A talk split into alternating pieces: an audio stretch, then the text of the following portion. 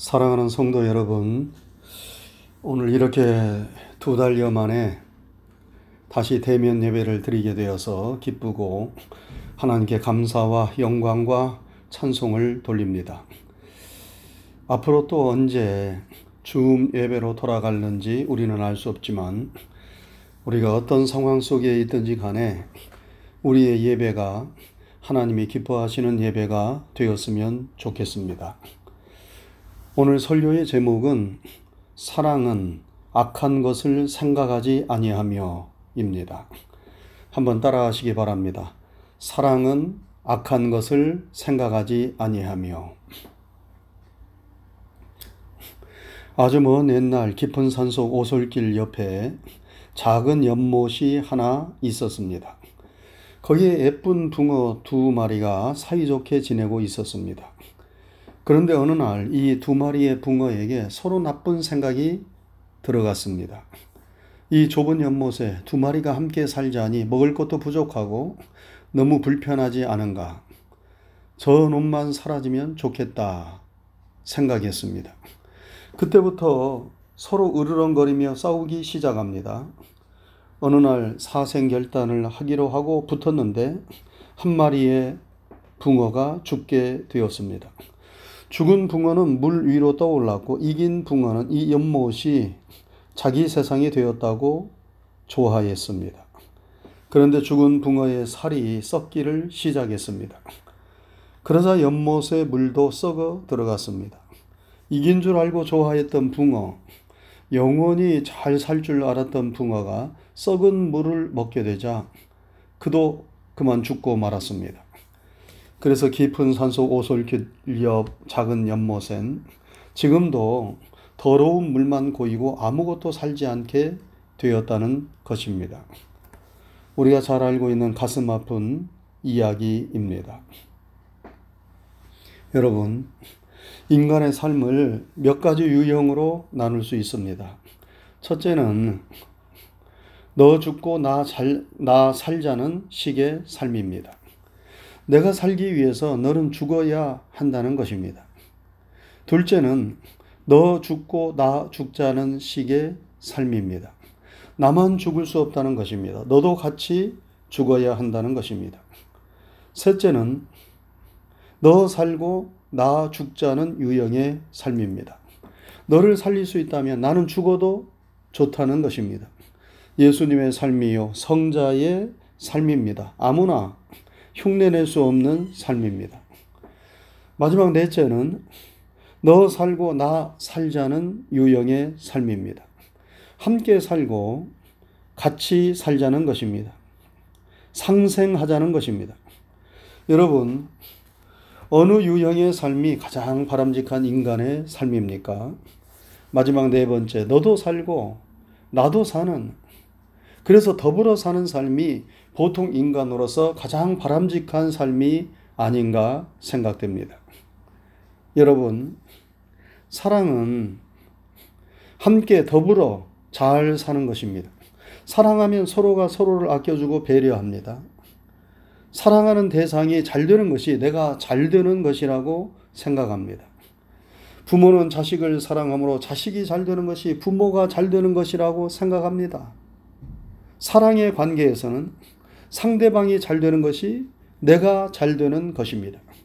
그러나 사랑이 없으면 상생의 관계가 아니라 경쟁과 대적의 관계가 됩니다. 저놈이 잘못되어야 내가 잘 되는 것으로 압니다. 그래서 서로 미워하고 으르렁거리고 대적하고 죽이려 합니다. 우리가 사람들과 더불어 좋은 인간관계를 맺으며 평화롭고 행복하게 살려면 생각의 전환, 발상의 전환이 있어야 합니다. 어떻게 생각이 전환되어야 합니까?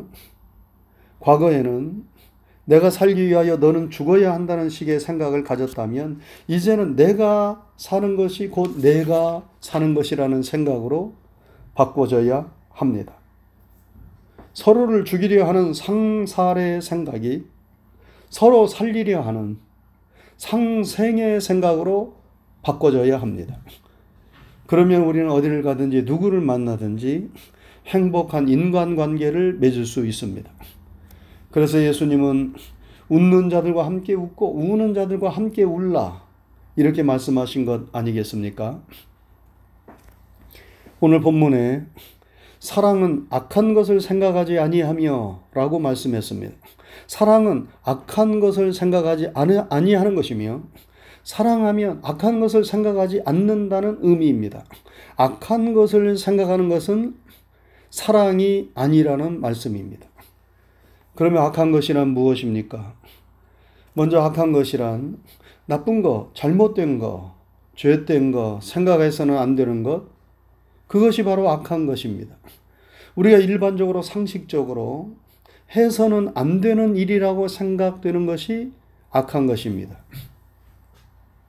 여러분, 사랑은 사랑하는 대상에게 아픔과 상처를 주지 않으려고 애쓰고 노력하는 것입니다. 우리가 누군가를 진심으로 사랑한다면 사랑하는 사람이 싫어하는 일, 사랑에 상처를 주는 일을 하지 않으려고 노력합니다. 왜냐하면 사랑하는 사람에게 아픔과 상처를 주는 것은 진정한 사랑이 아니고 사랑의 배신이기 때문입니다. 그래서 성경 유다서에 보면 사랑 안에서 자기를 지키라 이렇게 말씀합니다. 우리가 어려서 부모님을 사랑하면 부모님의 마음에 상처를 주는 일을 하지 않으려고 조심하고 상갑니다. 그래서 나쁜 짓을 할 수도 있고 악한 길을 갈 수도 있지만 그렇게 하지 않는 것입니다. 부모님에 대한 사랑이 나 자신을 지키는 것입니다. 우리가 주님을 사랑하면 주님이 싫어하시고 마음 아파하시는 일을 하지 않으려 노력합니다. 왜냐하면 그것은 주님을 사랑하는 일이 아니고 주님의 마음에 상처를 주는 일이기 때문입니다. 여러분, 사랑은 악한 것을 생각하지 아니하는 것입니다. 그래서 사랑이 우리 자신을 지켜주는 것입니다. 사랑하면 그래서 우리가 좋은 사람이 되는 것입니다. 또한 악한 것이란 나 아닌 다른 사람이 나빠지고 잘못되기를 바라는 것입니다. 이것은 아주 악하고 못된 생각입니다. 사랑은 사랑하는 사람이 잘 되기를 바라는 것이지요. 그런데 사랑한다고 하면서 사랑하는 사람이 잘못되고 나빠지기를 바란다면 그것은 사랑이 아닌 것입니다. 그것은 악한 것을 생각하는 것입니다. 여러분, 저 사람이 나를 사랑하고 있구나 하는 것을 우리가 어떻게 알 수 있습니까? 그것은 간단합니다. 내가 좋은 일을 만났을 때 함께 기뻐해 주는 사람, 내가 어려운 일을 만났을 때 함께 아파하는 사람, 그 사람이 바로 나를 사랑하는 사람입니다. 요즘 새벽에 예레미야서의 말씀을 보고 있습니다. 그 말씀에 보면 하나님께서 모압을 심판하십니다. 그런데 하나님께서 모압을 심판하시는 이유 가운데 하나는 이스라엘이 아수르에 의하여 멸망을 당할 때 모압이 그것을 보고 좋아했다는 것입니다. 남의 아픔과 고통에 함께 아파하기는커녕 오히려 그것을 기뻐하고 좋아하면서 망하는 것을 비웃고 조롱한 일이 모압에 대한 하나님의 심판을 가져왔습니다. 나 아닌 다른 사람이 잘못되는 것을 바라고 좋아하는 것은 악한 일입니다. 우리는 그런 악한 일을 생각해서는 안 됩니다. 왜냐하면 그것은 사랑이 아니기 때문입니다. 한 가지 더 악한 것이란 그 원어의 의미를 살피면 나에게 있는 마음의 상처, 아픔을 의미합니다. 우리는 다 연약하고 부족한 인간이기에 누군가로부터 마음의 상처를 받기도 하고 또 상처를 주기도 합니다. 그런데 인간은 다른 사람에게 준 상처는 기억하지도 않고 쉽게 잊어버립니다. 그런데 누군가로부터 받은 상처는 좀처럼 잊지 않고 마음에 담아둡니다. 그래서 나에게 상처를 준 사람을 볼 때마다 그 상처가 도집니다. 그래서 부글부글 미움이 끓고 한번 본때 있게 되돌려 줄 기회만을 노립니다. 우리가 가정에서, 직장에서, 교회에서 얼마나 많은 상처들을 주고받습니까? 부부 간에도 상처 투성이고 직장에서는 말할 것도 없고 심지어 교회에서도 왜 그렇게 상처들이 많은지 모르겠습니다. 그런 마음의 상처들을 가리켜 성경에서는 쓴 뿌리라 말합니다. 미움의 쓴 뿌리, 증오의 쓴 뿌리, 분노의 쓴 뿌리, 그런 쓴 뿌리들이 바로 악한 것들입니다. 그 악한 쓴 뿌리들을 우리는 우리의 마음에 오래 두어서는 안 됩니다. 그러면 쓴 뿌리들이 독소를 품어내어 우리 마음을 병들게 하고 우리 육체도 병들게 합니다. 그런 악한 것들을 마음에 품는 것, 그것은 사랑이 아니다. 사랑은 악한 것을 생각하지 않는 것이기 때문입니다.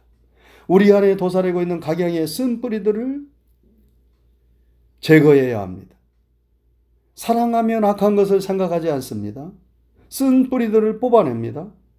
그래서 사랑이 우리의 병을 고치고 우리를 영육간에 강건하게 하며 우리의 마음에 평안과 행복을 주는 것입니다.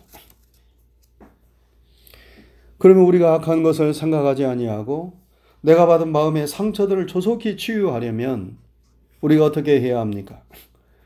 먼저 내가 받은 상처만을 생각하지 말고 나도 혹시 다른 사람에게 상처를 주지 않았나를 생각하시기 바랍니다. 우리는 모두 부족하기 때문에 서로에게 마음의 상처를 줄 수 있습니다.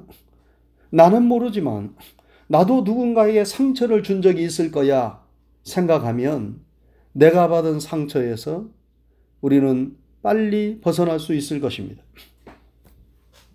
둘째로, 주님께서 나의 무수한 허물과 죄악들을 어떻게 용서해 주셨는가를 생각하시기 바랍니다.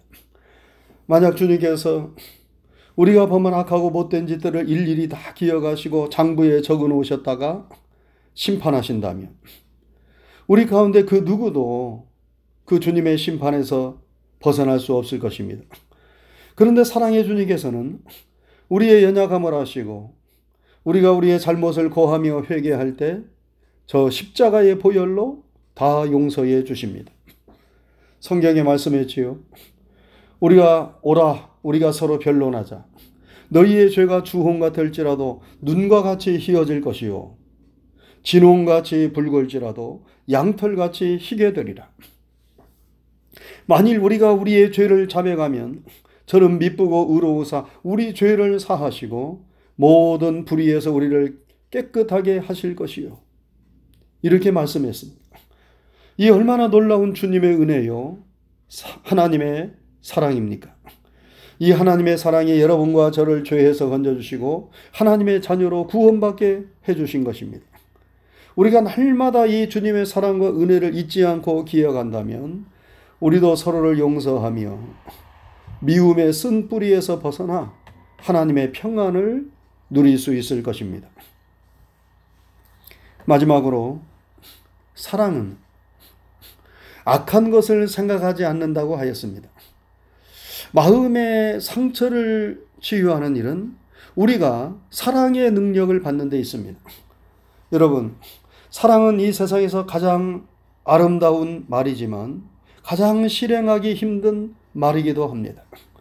우리가 사랑한다는 것은 말처럼 쉬운 일이 아닙니다. 우리 인간의 힘만으로는 감당하기 어려운 일입니다.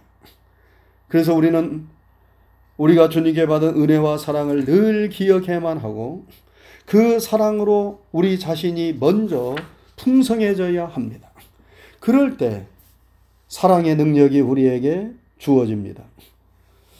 하나님의 사랑, 우리 예수님의 사랑이 우리를 사랑할 수 있도록 끊임없이 격려를 하며 힘과 용기를 주고 능력을 줍니다.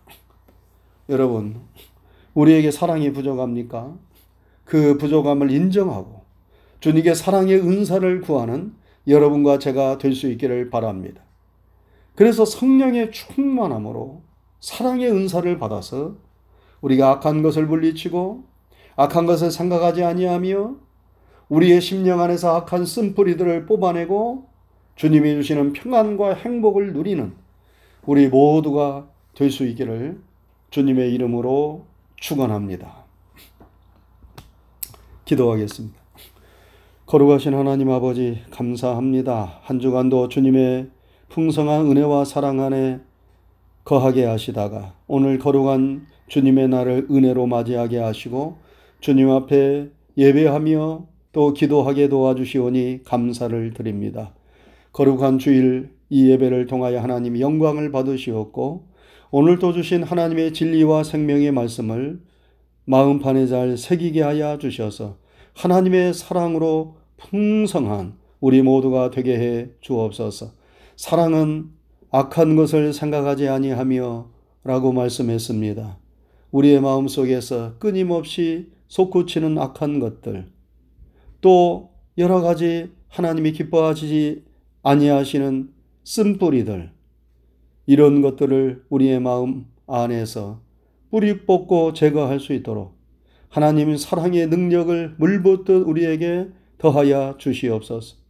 주님이 우리를 어떻게 사랑하셨는가? 십자가에서 우리를 위하여 고통당하시고 피와 물과 진액을 쏟아주신 우리 주님의 크신 사랑을 늘 기억하게 하시고 그 사랑으로 우리도 우리에게 상처를 주는 사람들을 용서할 수 있는 힘과 능력을 공급받게 하옵시고 주님이 주시는 평안함을 누리게 하여 주시옵소서. 한 주간의 모든 되어지는 일들을 주님께서 선하게 인도하시고 천군 천사를 동원하셔서 지켜 주시옵소서.